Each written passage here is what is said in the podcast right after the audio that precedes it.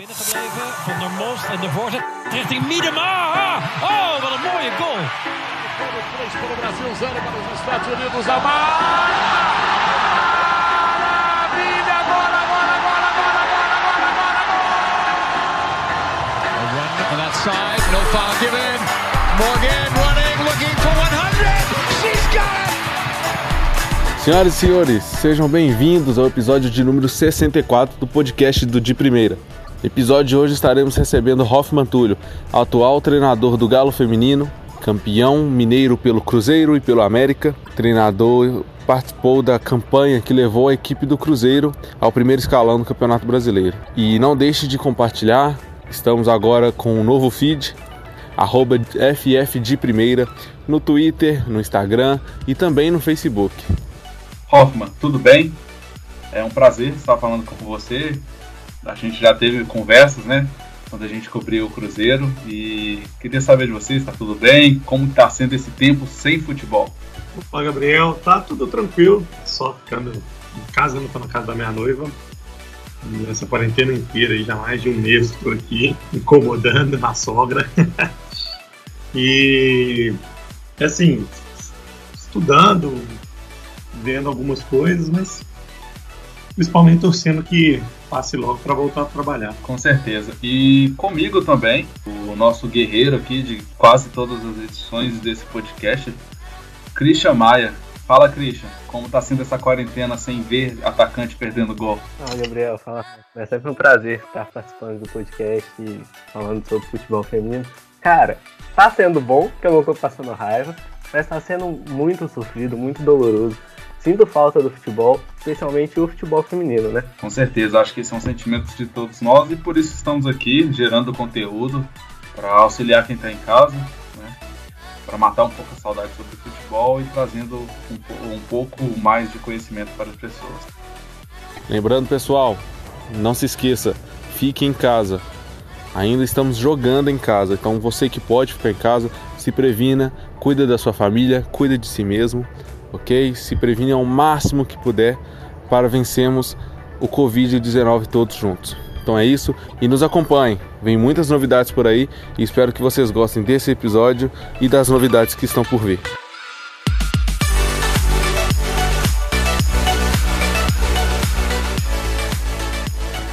Podcast de primeira.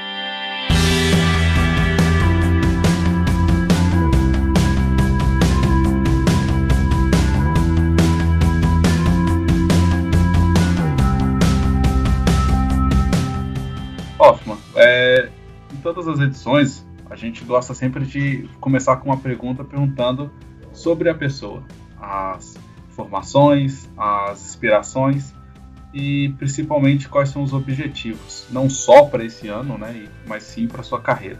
Queria saber um pouco disso de você. É, eu sou formado em educação física, estou no futebol já tem bastante tempo. Comecei a jogar por volta de 9 para 10 anos no América, joguei lá por cinco anos. E depois rodei outras equipes e tudo. Cheguei a jogar a terceira divisão profissional numa equipe que chamou Arsenal. E aí eu parei. E eu entro na faculdade, me formo. Nisso já estava já tinha, ficava trabalhando com futebol direto, né? Boa parte desses 12 anos que eu estou diretamente em comissões técnicas, é, quatro anos foram como treinador de goleiro de goleiros no Contagem. Ali eu peguei todas as categorias, de profissional para infantil. E depois, em 2012 em diante, eu me torno treinador, com a oportunidade que o Adailton Nunes é, me dá. Eu viro treinador do juvenil do Contagem. E aí, rodei outros clubes, Contagem, Santa Cruz, Cangui, Ferroviário, é, até que também tinha passado no Santa Cruz feminino, conheci a Bárbara, e aí em 2018 a Bárbara me dá uma oportunidade para ir para América. E de 2018 para cá eu tô só no feminino, então América, Cruzeiro e agora no Atlético. Então minha vida esportiva é assim. Inspirações. Ah, ah, tem tanta gente boa, né? Assim, mas como vamos falar mais de futebol, acho que eu, eu sempre gostei assim, a gente fala muito dos estrangeiros, mas eu acho o Filipão um cara fantástico, porque ele é muito carismático. Acho que é uma coisa talvez que me falte.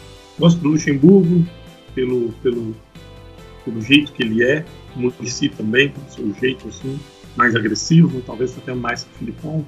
E de fora a gente também tem as inspirações, mas também, é, assim como a maioria, né, esses novos treinadores, Simeone, esses caras acho que são, são caras que, que servem de inspiração, mas eu vou hoje eu vou ficar mais com os brasileiros porque esses caras é, é, cada dia que passa no futebol eu vou entendendo que as relações humanas são as mais importantes às vezes que propriamente a tática. Bom, Hoffman, eu já gostaria de te perguntar a respeito da sua saída do Cruzeiro e como se deu o convite do Atlético. Porque teve um princípio de polêmica, o Cruzeiro soltou uma nota dizendo que você surpreendeu toda a diretoria celeste por estar negociando com outras equipes, e aí eu queria saber um pouco da sua versão, da sua visão, o que que aconteceu, até mesmo pra gente ter os dois lados da história, né? Acabou o Campeonato Mineiro, sábado, domingo, né? Foi sábado, dia 7, se não me engano, de dezembro, e voltou para casa, a gente encerra as atividades, não, não, não, tem mais atividades no clube. E aí é, veio a, a, ligação do clube falando: ah, seu empresário ouviu propostas e tal de outros times e tudo, e aí eles foram.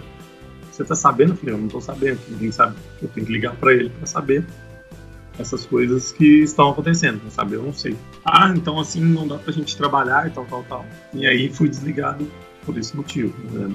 Nada além disso. Na verdade, por meu empresário poder, poder não, né? Ouvir ligações aí, talvez gerou esse desgaste. O convite do Atlético, como se deu? Como é que foi essa, essa conversa aí? Aí depois, eu tava liberado, você tava passando pelo problema, né? Então, o meu desligamento, assim, o telefone, né? Foi, foi num dia, mas meu desligamento oficial foi mais depois de mais uma semana e tudo. Mas aí uma empresa chama Eto.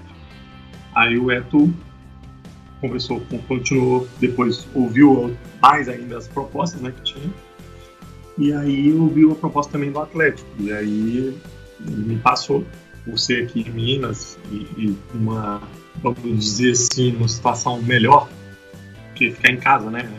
Uma situação melhor, me ficar, ah, então acho que se a proposta do Atlético se concretizar e tudo, vale a pena a gente apostar no projeto a gente conversar. Aí, conversada, ah, vai, vai seguir ó, uma proposta e tal, vai, vai lá para a gente conversar e fechar. É, aí eu converso com o Atlético, tem a reunião normal e tudo, o Atlético me apresenta o projeto, me apresenta os objetivos do ano, a estrutura.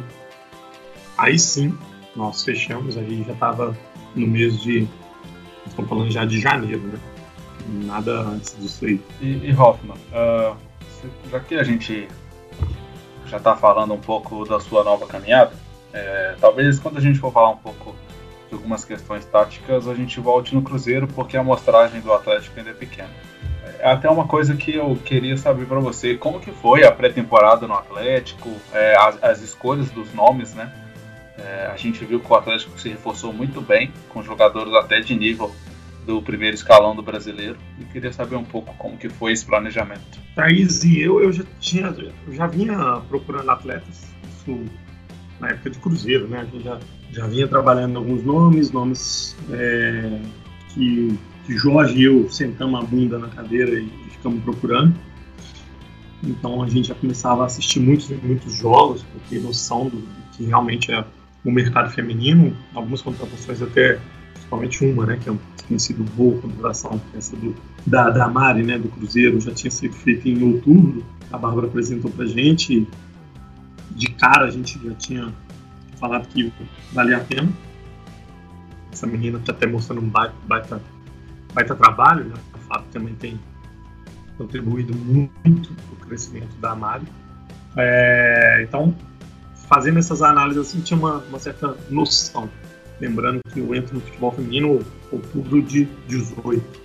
Então, eu brinco até que eu sou bem juvenil nessa, nessa área. Entendo talvez mais de meninos, 16 e 17 anos, pelo tempo de prática. Né? E aí, quando vem a proposta do Atlético, a gente fecha, aí minha, companhia de procura passa a ser a Thaís, né? Thaís e eu começamos a procurar o mercado, começamos a assistir mais e mais jogos, que, que identificava com o Atlético, o que, identifica com, a maneira que eu penso.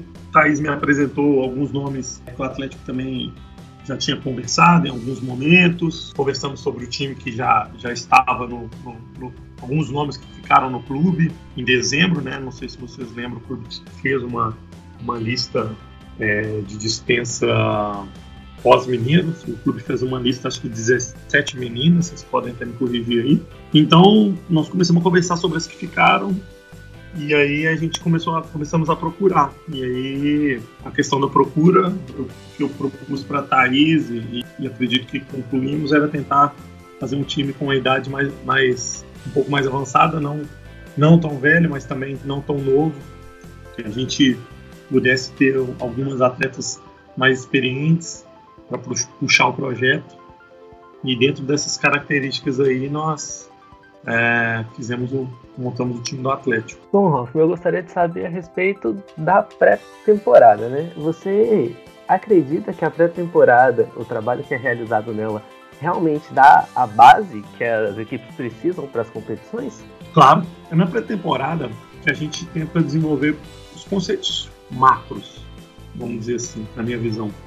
Depois, com o decorrer da temporada, com os jogos, a gente vai refinando, vai acertando alguns os mínimos detalhes, também já passa a ter a estratégia em relação à deficiência ou qualidade do adversário, aí já entra numa outra rotina, mas a pré-temporada é onde você faz as coisas macros é, quando você define ah, algumas regras que são importantes. Então, assim, pré-temporada para a gente é tudo. E nós fizemos praticamente dois meses pré-temporada.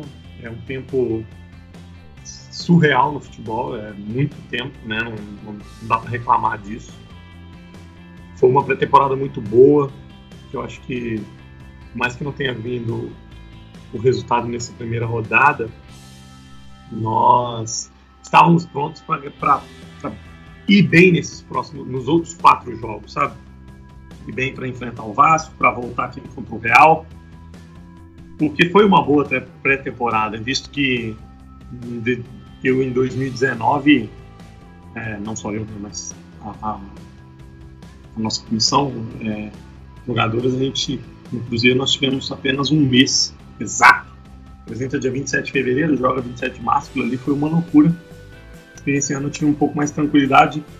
E aí, fazendo um paralelo de um primeiro jogo para o segundo, do primeiro jogo é, da minha equipe em 19, do primeiro jogo da minha equipe em 2020, dá para ver um, um, pouco mais de, de, de, trabalho, né, devido a esse tempo. Então, a temporada é fundamental para qualquer um.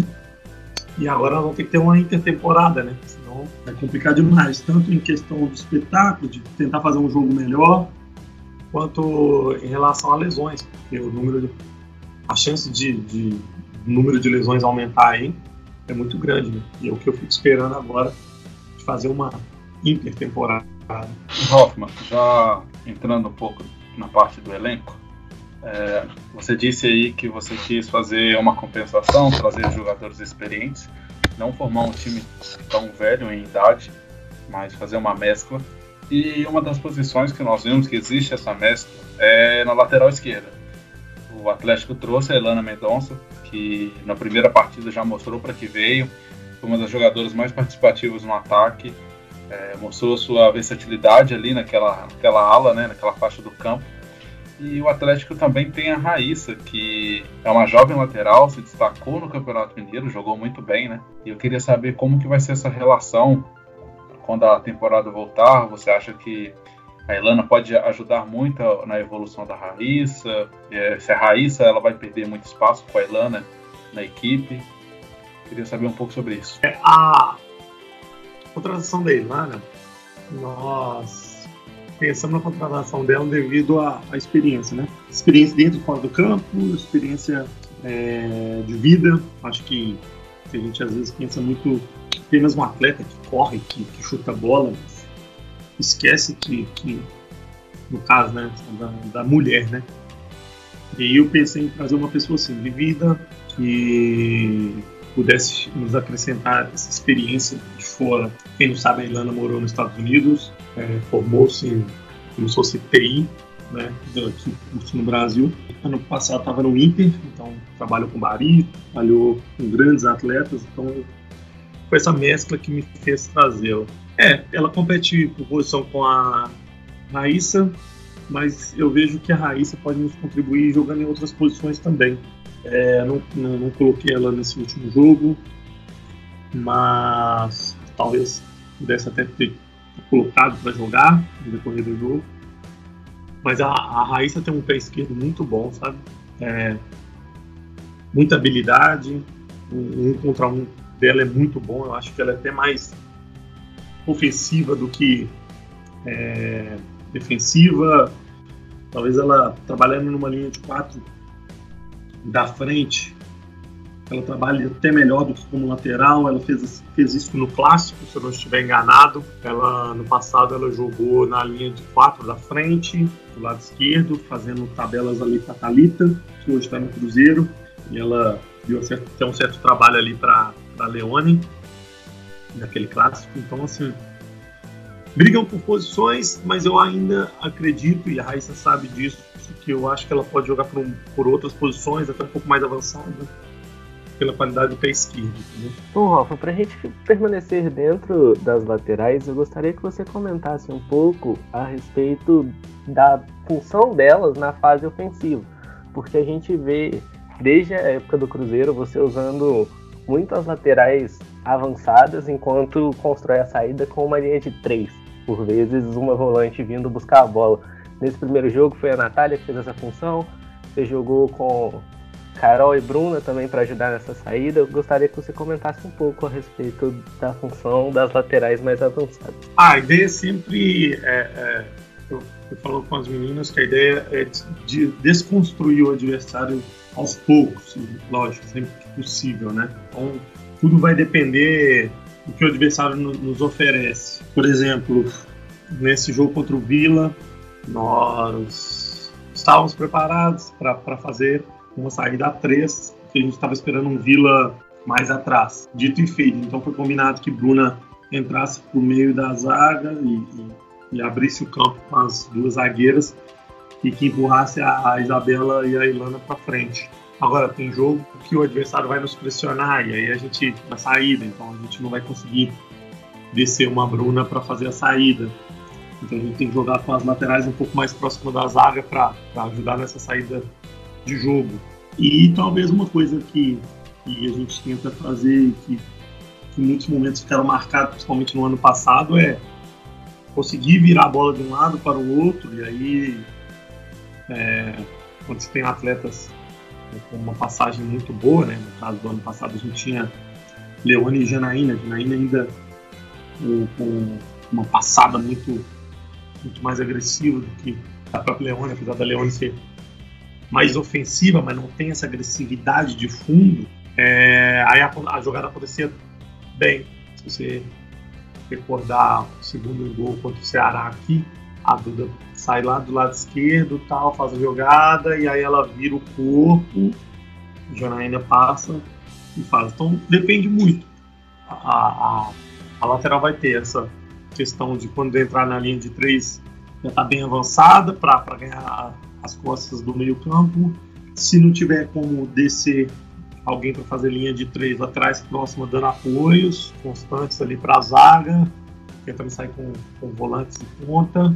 E também tem essa outra que essa outra ideia que eu acredito que é que é uma uma ideia máxima que é quando faz a inversão a lateral conseguir já sair do, do da linha de defesa, né? Que ela está na, na expectativa e que já passar o meio campo criando uma superioridade numérica ou para dominar passe para frente ou já dominar já na última linha para fazer uma jogada. Então Assim que eu trabalho com, a, com, as laterais, nada fora do normal, nada inventivo, assim, então, que ninguém faz. É só assim que eu, que eu vou vendo o jogo e vejo que, que as questões mais fáceis. Tudo depende de como o adversário nos apresenta. O que ele apresenta e a gente vai tentar ali pensar e de, desconstruir o que ele tenta fazer. E Hoffman, é, batendo um pouco aqui da escalação da partida contra o Vila Nova, a gente viu a, a Duda atuando um pouco diferente do que ela atuou no ano passado. Apesar de que ela variava muito a posição, às vezes jogava de centroavante, às vezes ela caía um pouco pela ala. Eu particularmente sempre gostei dela jogando vindo de trás, é, parecido com o que você criou na partida contra o Vila Nova. Eu queria saber como, como fica ao decorrer da temporada, que a gente tem a Guedes também, que ainda volta de lesão, tem a, tem a Flávia. É, como que vai ser o posicionamento da Duda no, no meio de tanta qualidade? Eu tenho tentado achar o espaço para a Duda, sabe? Teve, teve amistoso que ela treinou de meia, não gostei, apesar da gente, a gente ver que ela tem mais uma certa característica de meia, mas ainda falta alguns ajustes para que ela se torne uma meia bem efetiva. A grosso modo, pode, pode ser que muita gente me interprete mal né, quando que eu vou falar, mas assim, a ideia de colocar a Duda na ponta, porque eu considero o jogo na ponta um jogo mais fácil. Não é um jogo tão difícil, não é um jogo tão complexo. Então a, a, a ideia era tirar a Duda de, um, de, um, uma zona de campo do qual ela tem que enxergar a 360, ter dinamismo para ser opção, ter dinamismo para principalmente transitar rápido, ocupando o meio, para uma posição no qual ela está praticamente sem, sem, sem, Ela não precisa enxergar 360, não sei se fica claro para vocês no meu raciocínio, mas ela na beirada, um lado já é, já, já é fora do jogo, então ela enxerga para frente e para dentro do jogo. Eu considero essas funções um pouco mais fáceis do que jogar no meio-campo, jogar de costas, jogar para já dar de primeiro toque. Então, assim, a, a ideia era facilitar o jogo da Duda. Ela fez boa parte do jogo, um bom jogo, ela até perde uma boa oportunidade. Em alguns momentos, ela, ela pecou por, por não ter vivido tanto aquele, a, a, aquela posição, né? Que era a gente precisava abrir demais o campo com o Vila. Em alguns momentos nós fechamos o campo. Nós precisávamos fazer com que a lateral esquerda do Vila ficasse lá na linha lateral para que Flávia entrasse, para que Natália entrasse. Então, ao invés de abrirmos o campo, alguns momentos a, a Duda jogou muito perto da Dani, chegou até a trocar com a Dani em alguns, em alguns momentos da posição, mas são coisas que são possíveis de ajustar. Eu acho que a Duda ali naquele último terço, com, com qualidade no, no, pé que ela tem, ela pode evoluir como, como jogador, e aí depois que ganhar maturidade, ganhar consciência de jogo, ganhar consistência, posso trazer ela mais para dentro Aí é o que você falou, vai brigar por posição com Flávia, com Guedes, com, com Gabizinha. A Gabizinha também joga de ponta, joga por dentro. Se tornar uma jogadora que todo mundo espera, mas eu acho que hoje ainda ela precisa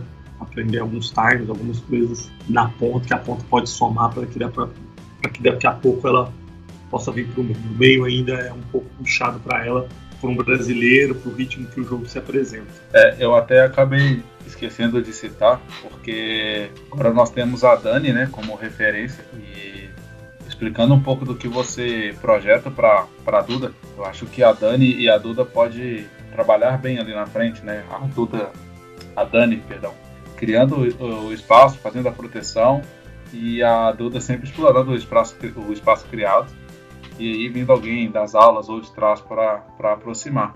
É, é uma ideia parecida assim que você imagina? É, a Dani tem qualidade demais, né? É, bola que vem a Dani consegue é, finalizar, faz um, aquela bola dela não entrou, mas por exemplo, quem foi no, no treino de quinta-feira no próprio Independência, ela, ela faz um gol parecido, que ela ameaça, ameaça e consegue chapar, a Dani tem essa capacidade muito grande. O que às vezes falta na Dani é, é aquela ruptura, né? É a aceleração na última linha, não é da característica dela. O que eu acho que combina, combina bem com, com a Duda é a questão que a Dani é, é bem, é muito inteligente para jogar. É, Dani consegue buscar uma tabela, consegue abrir uns espaços, e aí, quando a Duda entender que momento abrir o campo, que momento entrar em diagonal e por que abrir para entrar em diagonal, esses, esses mínimos detalhes, acho que vai casar bem ali com a Dani, ou com propriamente a Milena, ou com propriamente a Lorena, são pessoas também que treinam ali. A gente tá falando da Dani, mas não, não, não quer dizer que vai ser sempre a Dani.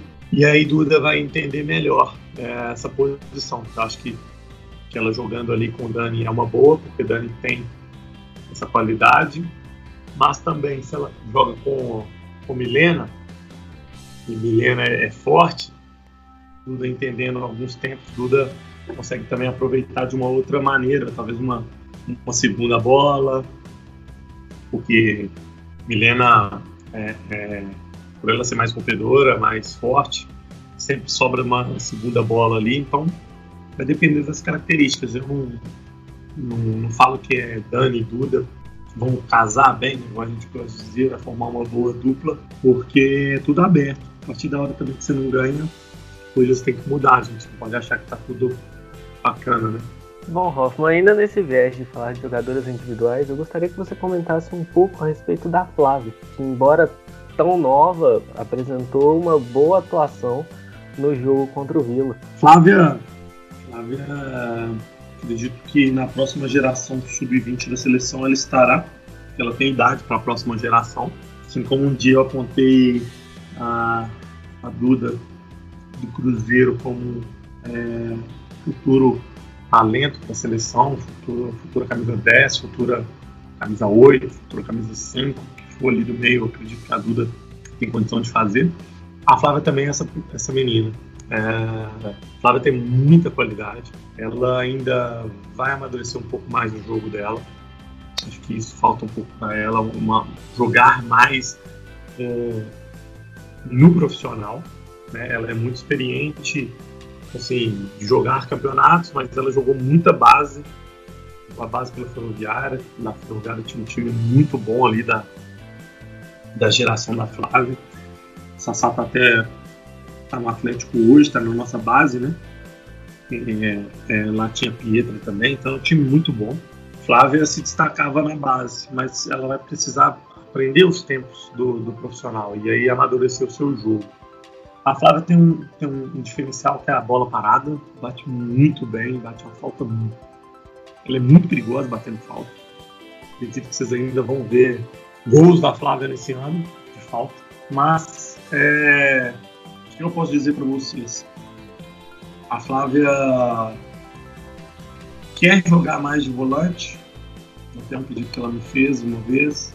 Não usei porque eu esperava utilizar a Natália numa chegada na área, numa bola aérea, mas o que, que eu tenho percebido em muitos momentos da Flávia?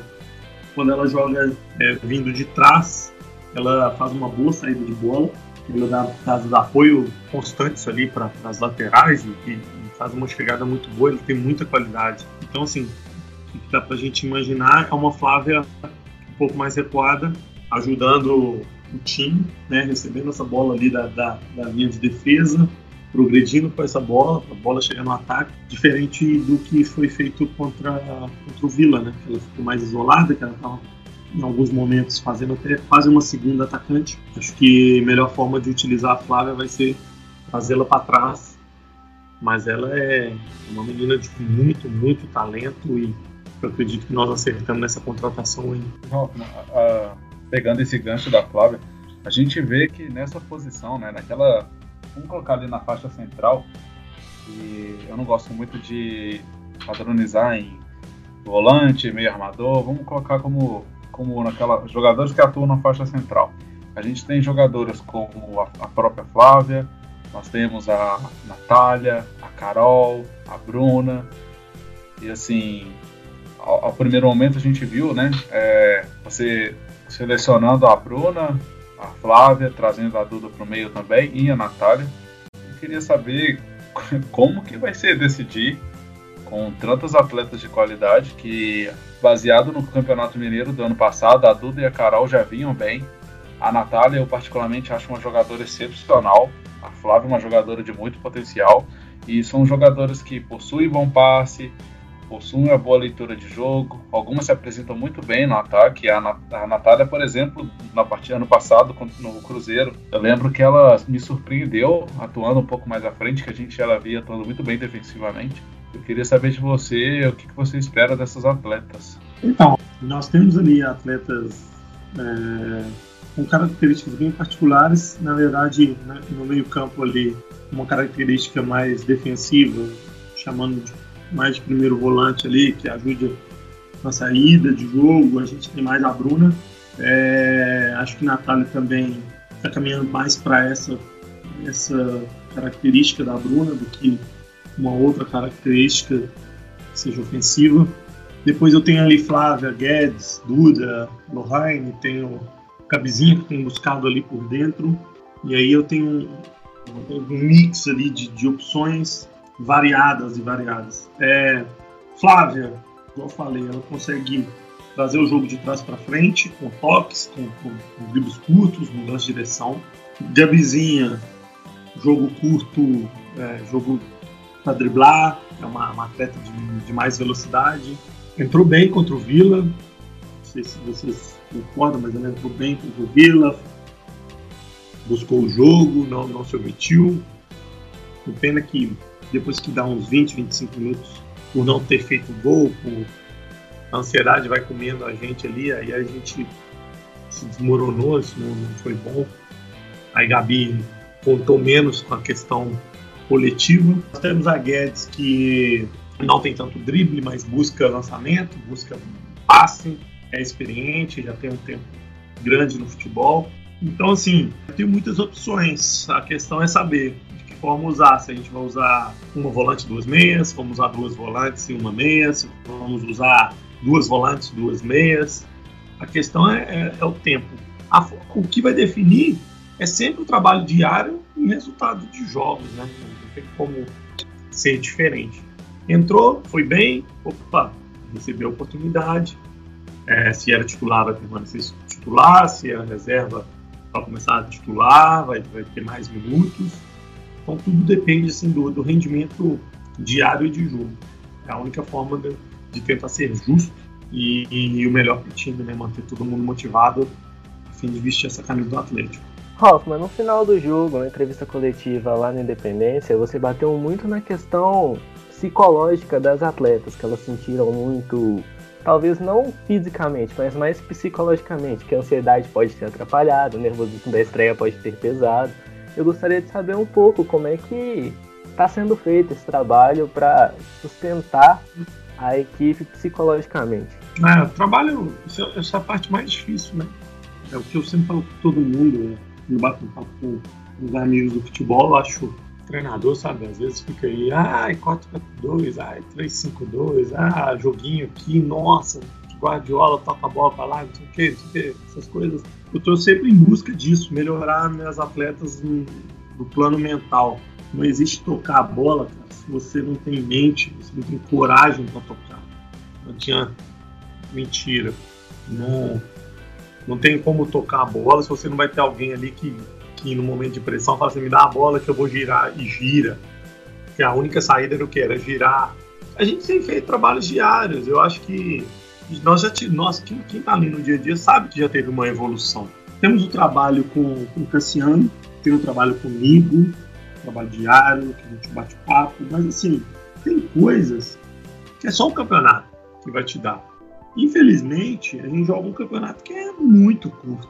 A gente tem que aprender assim, no tiro. Estreia sempre é uma estreia complicada, né? Todo lugar assim, você vê que todo campeonato você vê que a estreia é um jogo esquisito, as pessoas esperam demais e demais, isso acaba quebrando, sabe? Um pouco da confiança. Se você está muito ansioso, você erra uma primeira bola, você fica com a confiança abalada. Então, quando a gente começava, você vai, ataca, pá, perde uma bola, perde um gol, perde outro, pega na trave, aí no rebote pega na goleira e tal. E aí a confiança vai subindo, o que não pode acontecer. Isso já foi dito para elas, nós vamos continuar trabalhando, mas assim, a gente precisa de jogos. É um grande problema. A gente joga muito pouco e, e vai jogar muito pouco nesse campeonato. Campeonato que se que, se Deus quiser, nós vamos chegar a 13 jogos novamente. Aí eu vou chegar a 13 jogos. 13 jogos numa A1, faltam duas rodadas. Se for num jogo do Campeonato Brasileiro masculino, faltam 25. Então, assim, é, a gente, muita gente acredita que é ah, trabalho mental e tal. Não, a pessoa tem que estar lá na arena, lá, tá correndo, buscando três pontos. É só assim que se forma a parte emocional do atleta. Ano passado até eu perguntei a Pia sobre isso, que ela achava da nossa parte emocional. Eu não falo inglês, então a Bia traduziu para mim. Eu até entendo um pouco de inglês, assim, entendi o contexto, entendi as coisas que a Pia falava, falou. E ela falou, olha, criancinhas no Japão, 7, 8 anos, não lembro que tá falando isso, elas já, já, já fazem atividades. Nos Estados Unidos a menina já está competindo, já está, sabe, dentro da escola, jogando futebol. Então, ela sente o jogo de outra forma.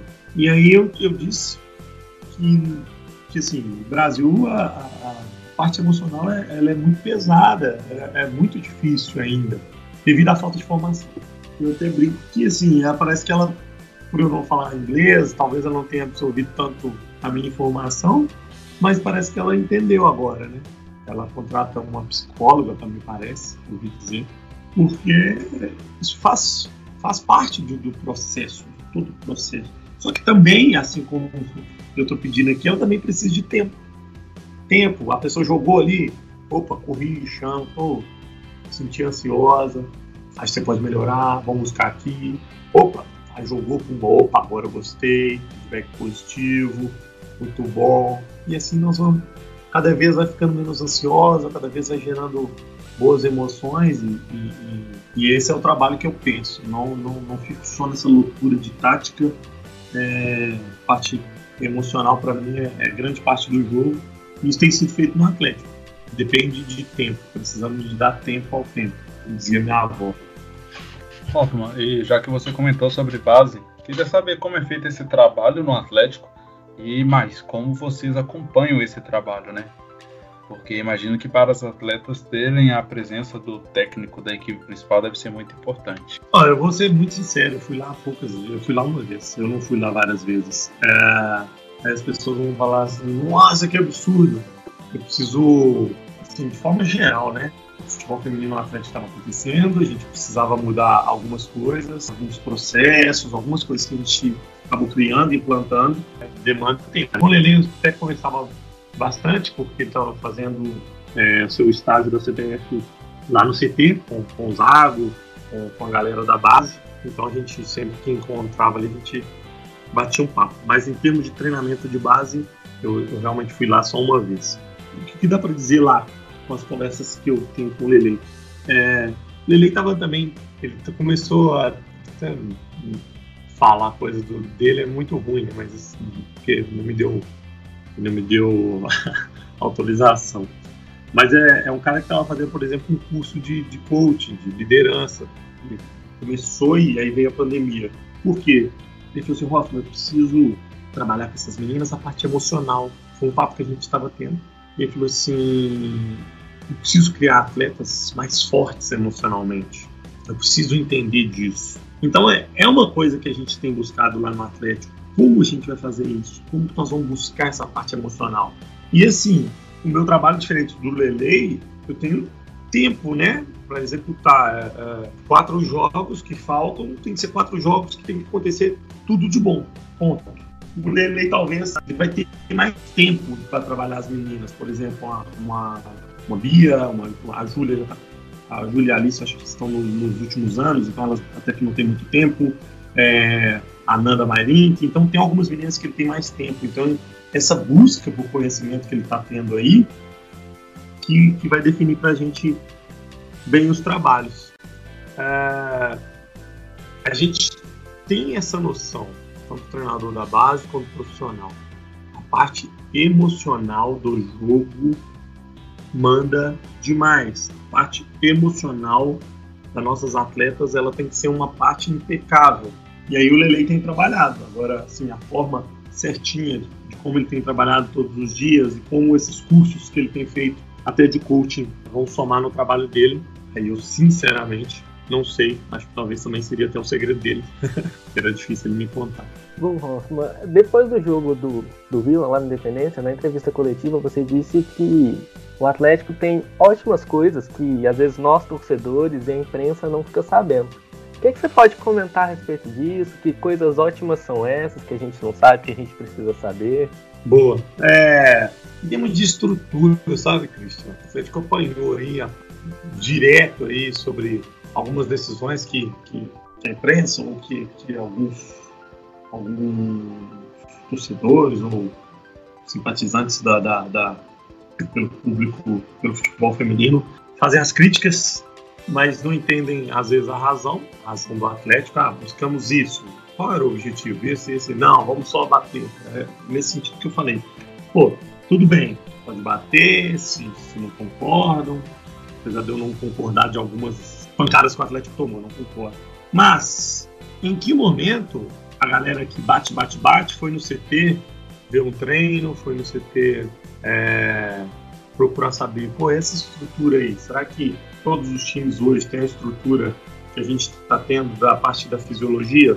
Professor Eduardo Pimenta, e eu expus naquele dia lá da, da coletiva, falei, olha, a gente tem que fazer, fazer um trabalho de termografia, a galera não tem no futebol feminino, a gente faz um trabalho ali com GPS, frequencímetros ali, todo o nosso trabalho tem sido monitorado tudo isso devido a uma área da fisiologia, está bem amparada. É, tem o Tani também, com, com, com um professor lá, é, Pimenta. Nós temos a questão de alojamento. O alojamento do Atlético é no hotel, a Orla da Lagoa. É uma situação muito diferenciada dos clubes. Muitos clubes, somente fora de Minas aí, ou faz alojamento com quatro pessoas no quarto não é essa a situação do Atlético hoje. A situação do Atlético é muito boa. São no máximo, no máximo, quarto duplo. Máximo, dentro de um hotel. Nós temos é, quarto individual. Então, assim, essas coisas que a gente, que eu falo assim, ah, tinha que aparecer mais. Porque não é só na porrada, na porrada que as, as pessoas acham que na porrada é que vai fazer crescer. Ah, vamos fazer o futebol feminino crescer na porrada. Não é assim a gente tem que entender as coisas, a gente tem que procurar saber também. Também saber dar valor àquilo que está sendo oferecido. E o Atlético, eu te garanto, o Atlético hoje é um dos times que tem uma estrutura, é uma das melhores estruturas do Brasil futebol feminino. Masculino não preciso dizer, mas futebol feminino. Tenho certeza, de, por exemplo, a gente subindo para uma A1, muitas atletas de ponta vão querer vir para o Atlético devido à sua estrutura, entendeu? Devido à seriedade do trabalho, de uma forma geral. Então, é essas coisas que eu, que eu falei naquele dia que as pessoas deveriam procurar saber. Como que é o nosso dia a dia, qualidade, o que, que o clube oferece, alimentação o clube oferece, ali para quem não é alojado. Ah, eu não sou alojado, ok, você vai tomar seu café da manhã, seu almoço. Parece coisa simples, né? Pro, pro masculino isso aí é banal. Mas pro feminino não é. Não é. O Atlético oferece isso todos os dias. Seja no CT, seja na Vila Olímpica. Café da manhã e almoço, comissão técnica para atletas alojadas, não alojadas, para todo mundo. É uma estrutura muito boa e que a minha crítica naquele dia foi nesse sentido. A gente precisa abrir e falar também as virtudes do clube, as coisas boas, porque é raro ter no futebol feminino. Ótimo. Uh, hoje em dia trabalho no Atlético, mas já trabalho também no América e no Cruzeiro, como você citou. E como que é essa sensação de trabalhar nas três grandes equipes de Minas? Pô, diferente, né? É tão rápido assim. Né? O América, o América foi muito rápido. É, é tudo que eu cresci me ensinou a ver futebol, né? A América me ensinou isso. Cheguei lá, cheguei lá de 9 para 10 anos, saí com 15 anos. Então, assim, eu vi futebol com o olhar do América. A América tem, acho que, bem esse slogan, DNA formador, acho que é uma coisa assim, não é isso? Vocês me corrigem aí. Então, talvez eu tenha, tenha aprendido a ver futebol com esse olhar, com esse DNA formador. Então, o América é um clube que eu tenho muito carinho e que talvez um dia eu possa voltar para quem sabe eles, eles, vão lá e me aceitem tudo e, e paga essa, essa, essa, dívida aí de, de, de, um trabalho um pouco maior, porque assim, foi muito pouco tempo, mas eu sou extremamente grato ao América, sabe? Foram, de trabalho foram dois meses, é, 1 de outubro até 2 de dezembro, que é a final do Mineiro, e depois um pouco de trabalho ali é, em fevereiro, janeiro, fevereiro, e aí acabou. O Cruzeiro não, o Cruzeiro já é uma história diferente, história de uma temporada completa, de início, meio, meio e fim, de conquistar, acho que o grande troféu que é jogar todos os jogos de uma temporada, depois outro grande troféu que era subir, que foi subir, Depois outro grande troféu que era ganhar o Mineiro. E agora sim, no Atlético é, é tudo novo, tudo a gente está começando, um clube que, que, tem uma cara bem particular em relação aos outros dois, que é uma cara, uma cara de, de um clube é, bem acolhedor, bem, bem, bem vibrante, né? bem, bem, bem sanguíneo, bem sanguíneo. É, tenho gostado desse perfil do clube, diferente e que eu tenho que eu tenho, tenho identificado. Agora espero conquistar as mesmas coisas que eu conquistei ano passado, esses três troféus, que é chegar, jogar todos os jogos, chegar finais, conquistar campeonatos, mas é, é bem, bem para o masculino isso aí não aconteceria nunca, né? Gabriel, Christian, isso não aconteceria a pessoa sair dos clubes. Mas eu acho que essa é a coisa interessante do futebol feminino quebrar preconceitos, quebrar paradigmas, quebrar loucuras, que essas, esse tipo de loucura às vezes é o que faz um cara matar o outro, o cara bater no outro, não é esse o caminho. O futebol é entretenimento e a gente tem que entender assim e, e, e para a gente que está envolvido no, no, no, no futebol é, é trabalho. Todo time merece nosso respeito, vai ter sempre meu respeito e é trabalho. Quem me oferecer trabalho Estou trabalhando. Bom, Hoffman, agora eu gostaria de que você comentasse um pouco sobre ideias de jogo. Qual, com qual ideia você mais se identifica? Eu, quando eu trabalhei com meninos, um abraço para os meninos da geração 96, 97, Santa Cruz, tinha tanto menino bom ali, Scapelli, Vinícius Gabriel, Arthur, tem tantos ali, Jonas, Guilherme, um monte um abraço para eles, hoje já são homens, né? Então, assim, eu. Lá no Santa Cruz, eu tinha um trabalho que era extremamente defensivo. Ganhando do América amistoso, ganhando do América Campeonato Mineiro e fora de casa, depois empatando com o América fora de casa. Então, era, filho, fecha o gol e pronto. A gente joga por uma bola. Ganhava assim, fechado, fechado, atacava pouco, ia uma bolinha, pum, ganhava tava, perdia, claro. É, no, no Contagem, quando comecei ofensivo. Então, assim, eu, eu não sei se eu tenho essa, essa, essa, questão que muitos falam assim, ah, qual é a sua cara? Nossa, a cara é o que? A minha cara depende do time que eu tô. Eu acho que se eu tenho condição de atacar, eu vou atacar. Se tenho condição de jogar por uma bola, eu vou jogar. Porque no nível que eu trabalho hoje, que é, que é nível de resultado, né? profissional ali, resultado total, só importa ganhar, cara.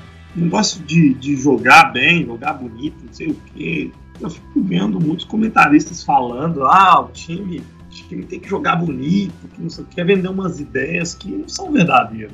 O futebol vive de resultado, vive de resultado. Se você começar a jogar bem, jogar bem perder, não adianta, sabe?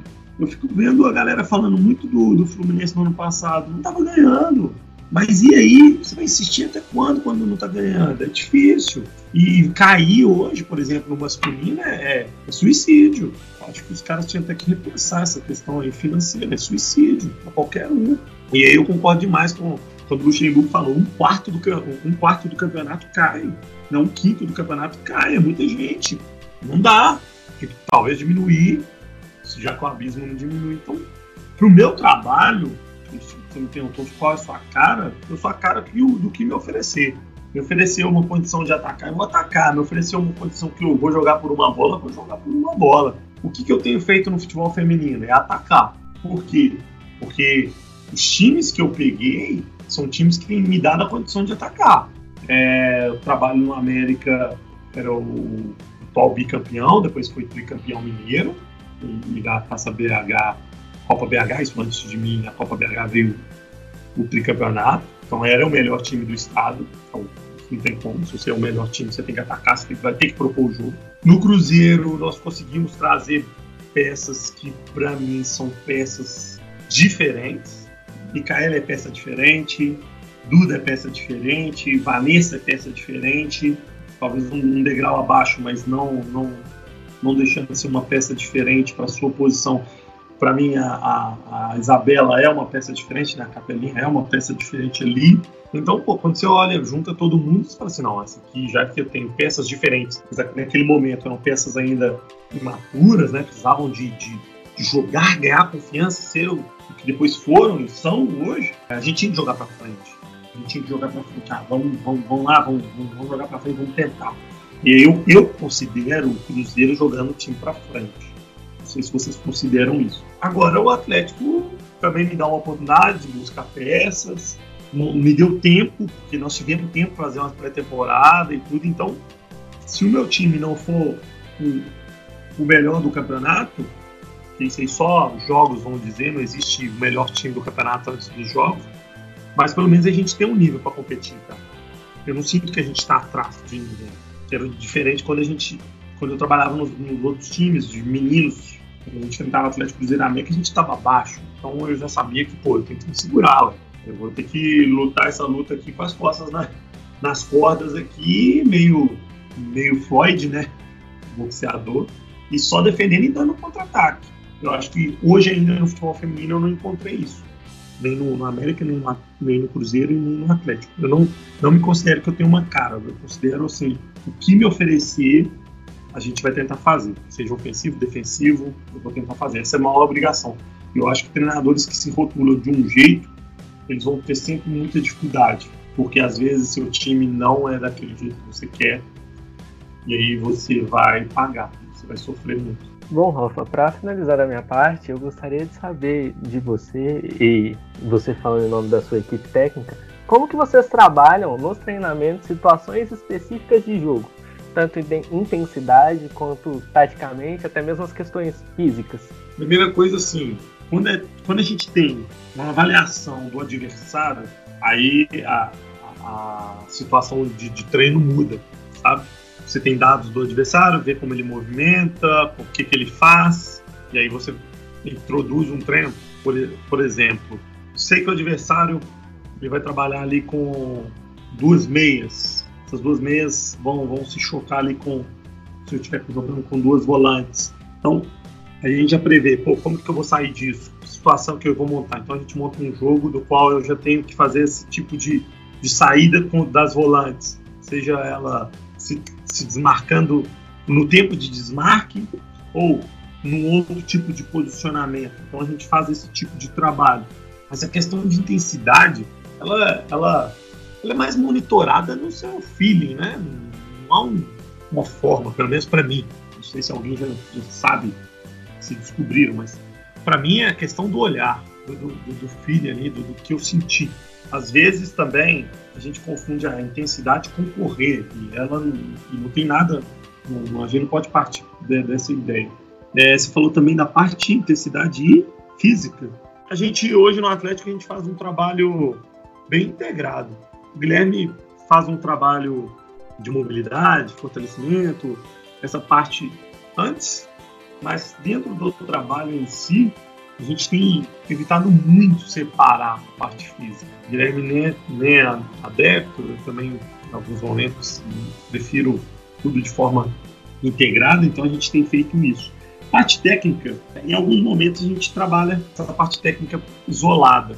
Até foi uma coisa que eu já defini para mim de aumentar um pouco mais essa parte técnica nesse retorno, porque faltou um pouquinho de algumas correções que eu quero fazer então a gente vai isolar, mas muito pouco. Isso aí é uma, uma um 10, 15% de um trabalho diário, sabe? É tudo mais de uma forma integral, pensando na parte tática. É, parte física vai pegar o que? Uns 30%, talvez, um dia, então 30 com 15 ali, 45 os outros, os outros 55% do, do trabalho diário é todo envolvido aí tática, pensando no nosso modelo, pensando no adversário, se a gente tiver alguma imagem, né? A partir de agora a gente começa a ter imagem, pelo menos temos um jogo do Vasco, daqui a pouco a gente passa a ter dois do Real, três do Botafogo, quatro do Goiás, né? cinco do Goiás. Então, assim, a gente vai, vai aumentando o nosso acerto. Então, é, não tem nada demais, nada tão, tão, tão mirabolante, mas que para mim tudo depende do modelo que a gente tem ideia quando a gente está numa pré-temporada, o que pode ser feito, como vão ser feitas as saídas, como vão chegar a finalização, como vão fazer a parte da criação. E depois disso é melhorar o que foi feito no jogo e já pensar no adversário, somando essas duas coisas que que eu acho que se eu tiver alguma uma, alguma grande qualidade como treinador, eu considero a minha maior qualidade é essa de perceber o adversário. Então, na hora que começam os jogos, que para mim essas coisas ficam mais emocionantes, mais legais, a gente trabalhar com a comissão e com as meninas. Ótimo. E para finalizar, é, gostaria de saber de você como que funciona essa parte de análise dentro do Atlético.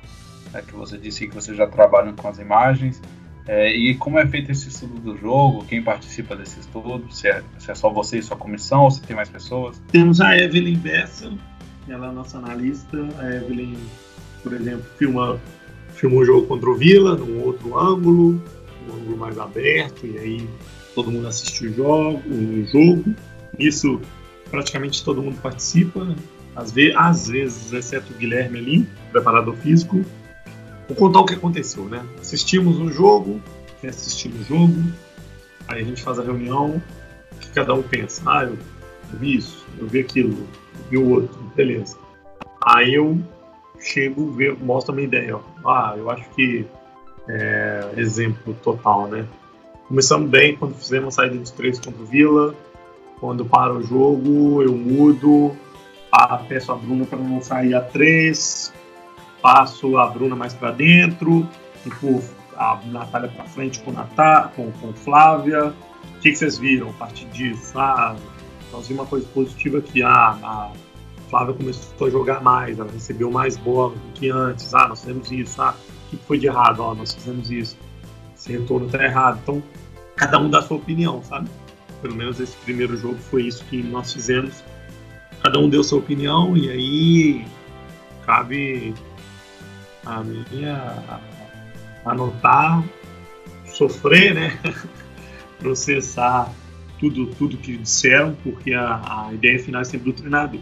E aí, nós já estamos trabalhando no Vasco, um jogo não é nada para avaliar, não dá para falar assim, ah, avaliamos o time. Não, é difícil.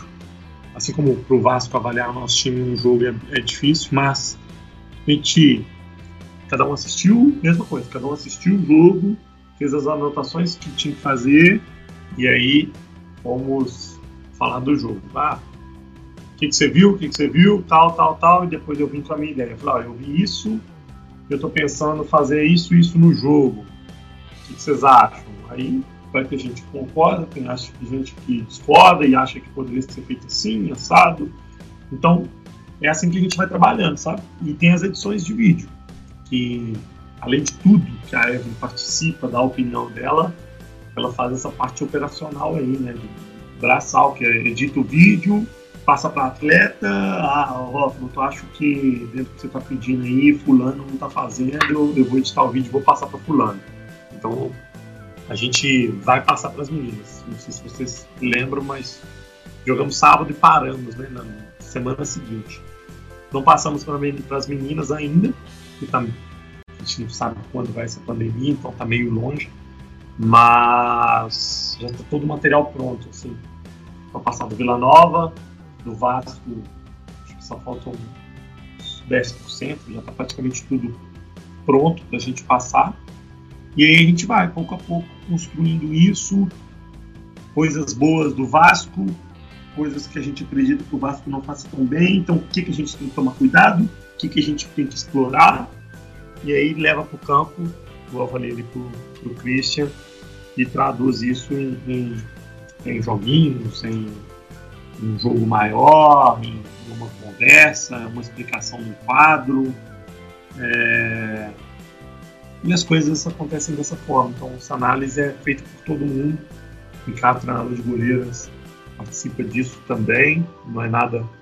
Ele não, não é um cara isolado, não é um cara que se afasta, ele é um cara que jogou futebol, né? É fora do Brasil, então é um cara que eu gosto de ouvir.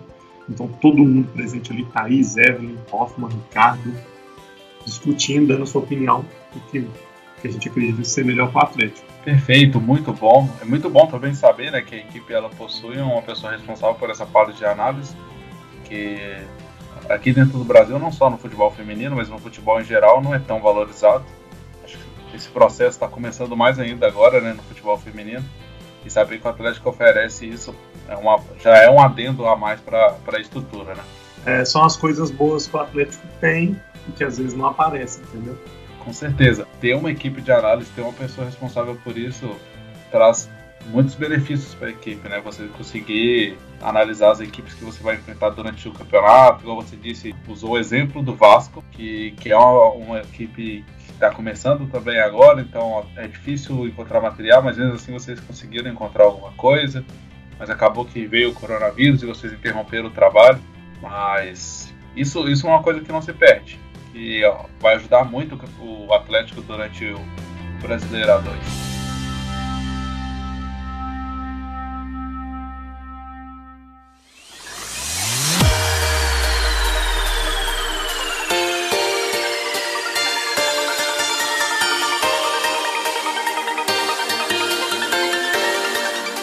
Hoffman, gostaria de agradecer você mais uma vez pela participação, por, tá, por ter tirado um, um pouco do seu tempo, né? Que a gente já está chegando aqui a, a mais de uma hora de conversa. Você ter tirado um pouco desse seu tempo para conversar sobre futebol conosco, para matar um pouco a saudade do, do jogo com a gente. Eu que agradeço, Gabriel, Christian. É sempre bom falar com vocês. Vocês estão sempre nos jogos ali. Vocês, vocês que fazem o futebol feminino, sabe? Valorizam muito o futebol feminino, não é fácil estar lá. Muitas vezes a gente nem ganha, né, por isso, mas é uma paixão, é, uma, uma, uma é um amor. Então agradeço demais a vocês, de coração mesmo, sempre falo isso. São guerreiros que estão ali com a gente, no, no calor, no sol pesado, na chuva, na ventania. Assim, pode me ligar, pode me ligar que eu tô tranquilo em casa, sem fazer nada, só pensando em futebol, então conversar com alguém. Outro dia eu conversei com, com, com um amigo aí da bola, cinco horas. Isso aqui tá tranquilo. e ah, quem quiser bater papo comigo, falar alguma coisa que quer conhecer ou, ou conhecer o Atlético, a gente está sempre tentando abrir portas, sabe? Não dá para ser todo mundo, mas a gente está sempre tentando ajudar alguém para estar tá lá. O meu é Hoffman Túlio, né? Meu Instagram, é a forma mais fácil de, de me encontrar. Dois Fs, dois Ns, esse Hoffman aí. E brigadão. Estou à disposição de vocês aí sempre. Valeu. É, a gente tem que agradecer muito porque eu e o Christian, desde o momento que nós começamos a trabalhar com futebol feminino, Hoffman sempre foi muito solícito com a gente. É, quando, a gente tá, quando ele estava no Cruzeiro, a gente acompanhou diversos jogos, no sol quente, como ele disse, na chuva, igual a partida contra Ipatinga no CT do Cruzeiro, que caiu o mundo na nossa cabeça e a gente tem muita agradecer. Treino também. Cristian um dia queria saber o que significava Tânia Maranhão. Cristian batendo aula para ir assistir treino do Cruzeiro, né? E... Verdade. Um dia, um dia, um dia faça um podcast com o Christian, tô tentando explicando o que é o Tânia Maranhão. Você lembrar que é o maior respeito que a gente tinha lá no nosso grupo do Cruzeiro 2019. É, e aí eu ficava até com medo quem ouvisse de fora, e aí achei que ninguém nunca ia ouvir. Aí o Chris ouviu um dia, porque ele estava no treino, eu nem vi que ele estava no treino. Aí ele falou assim: o que é Tânia Maranhão? Ele me explicou sobre isso. Maranhão, por culpa, culpa, entre aspas, da própria Tânia Maranhão, que ela complica a gente, é um fato bem legal que fez a gente crescer e, e a gente sempre falava isso com, com o máximo de respeito. Então, assim, se um dia essa mensagem chegar para ela ou ela ouvir, é porque a gente tem muito respeito pela carreira dela, porque ela é, ela é vice-campeã do mundo. Tem que respeitar. É, e agradecer também ao Christian, né? Como participando mais uma vez desse podcast. Já está nessa caminhada no futebol feminino comigo já faz, já faz mais de um ano. É, e o Christian, que é o nosso fofoqueiro, né? E na época de Cruzeiro, ele sempre mandava mensagem para mim falando: Ó, oh, Cruzeiro vai entrar com tal formação, ó, oh, o Hoffman terminou tal, tal jogado, tal, tal jogado. Se você vai e soubesse o trabalho que você estava fazendo, Christian, o time do Cruzeiro teria tido mais problemas, né? Cara, fale isso não, que senão ele não vai me deixar entrar no estado do Galo mais. É, mas é, é, era é, bom, velho. Futebol pra era... mim é quem decide são as meninas, a bola no pé e na hora. Não, esse negócio de treino fechado aí é pura conversa. Que lá no Cruzeiro era, na época de treinos na PUC, era muito bom porque o treino era fechado. só era aberto para imprensa, assim, de fora, segunda-feira. Eu, por estudar lá, eu tinha acesso aonde os meninos treinavam. Então, às vezes eu saía, a aula tava chata, eu saía e ficava olhando. E aí eu assistia os treinos e anotava coisas importantes, detalhes importantes e tal. Mas é, é isso, sempre muito bom acompanhar o trabalho do Hoffman. É muito bom estar debatendo de futebol feminino com quem sabe tanto, o Hoffman, Gabriel. E agradecer a participação do Hoffman, agradecer o Atlético por ter por tê-lo liberado para falar com a gente. Valeu, Christian, um dos maiores coleguistas do elenco feminino do Cruzeiro 2019. Isso aí não tem nem como não dizer, né? Piolho de treino, tava lá sempre. Agradecer mais uma vez a participação, cara. Muito obrigado. É sempre bom você que, ainda mais no episódio de hoje, que você trouxe a grande parte da, das perguntas, criou um ótimo material e ajudou muito nessa conversa. E é isso, gente. Nós ficamos por aqui. É, não se esqueçam, fiquem em casa. Nós vamos superar isso, nós vamos passar por isso e nós vamos voltar a falar de futebol, de jogos ao vivo. Não se preocupem. Muito obrigado, gente, e até o próximo episódio do Dia Primeira. Valeu!